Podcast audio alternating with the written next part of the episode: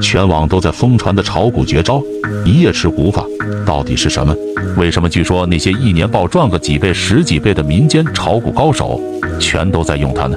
散户究竟该怎么操作？点个赞，直接公布答案。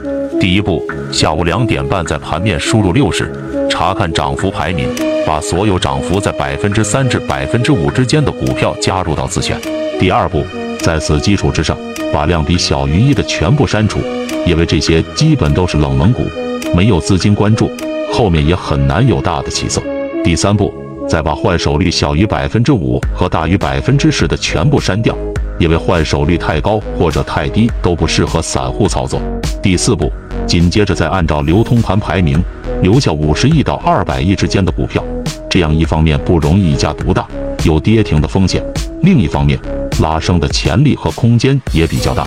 第五步，把成交量忽高忽低的全部删掉，只留下成交量持续放大的。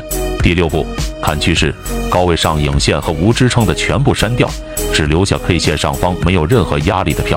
第七步，只选择分时图股价全天运行在均价线上方，并且股价强于大盘当日的分时的票。最后一步，股价在两点半左右创出了当日的新高后，回踩均价线不跌破。一般就是尾盘的最佳入场点。